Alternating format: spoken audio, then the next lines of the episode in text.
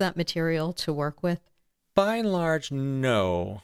I mean, Joe was more or less an open book, but the other characters, I think they would let people in once and not really, I don't feel like it happened very often. So, Damien Drake, who was the DP, would always hop on that and make sure he got lots of lots of cut you know fun cutaways and, and lots of details that are of course you know when you're an editor you're like thank you so much and so we by and large didn't have free access and we you know we i, I get that you know you, you want to respect people's personal space so that was a gift when we could get it and in some cases you know we really couldn't get it i mean for example in doc's place you really don't see behind the scenes i mean we, we would see behind the scenes at Joe's place and and certainly Carol's place. She was an open book. She showed us her hospital and all these different environments. You know, here's where the food is, and here's where the little, little rabbits are, and you know, and, and she showed us all that stuff.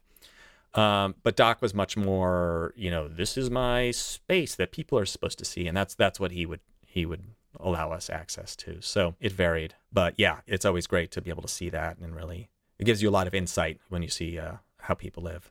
Joe Exotic is how many people know him. He mailed off this form to the Federal Election Commission last Friday, announcing his intent to run for president as an independent. Mike, check, check, check, check. Whenever you're ready. Joe Exotic for the people of America. How's that? Would you take us through the process of editing the story as it was still unfolding? The first few episodes, I mean, some of those scenes hadn't changed literally in years.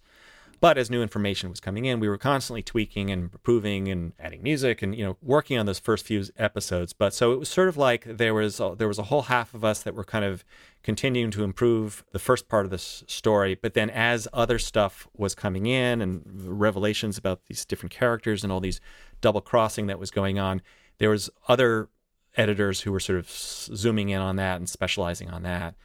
And in the end, when we finally kind of got everything in place, you know, a lot of us kind of touched different ones just out of necessity. You know, somebody would get completely swamped with some brand new thing. And so I would take a pass on, you know, episode seven and address a couple things I thought were confusing. So we, we passed them around quite a bit, which is strange. I had never really worked on such a large project with a, such a big team of editors. And so we really were all having to really pay attention to why is this in here? What is this doing? Oh, that's right. We tried it this way, you know two months ago and, and it had this effect. So it was super, super challenging that way. So while the trial was unfolding, I guess you had people down there and they were sending you material every day?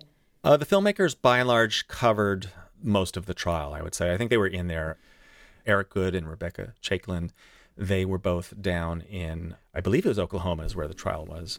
They were there in person and uh, were knowledgeable about everything that was going on. And then, of course, they were outside with the crew grabbing whoever they could. And then while they were down there, they were also shooting anything else they could, you know, maximizing the amount of time. So we got a lot of footage that came in. You know, unfortunately, or maybe fortunately, I'm thinking uh, they did not allow cameras in the, in the courtroom, uh, which is which is typical. So I'm kind of thankful they didn't, because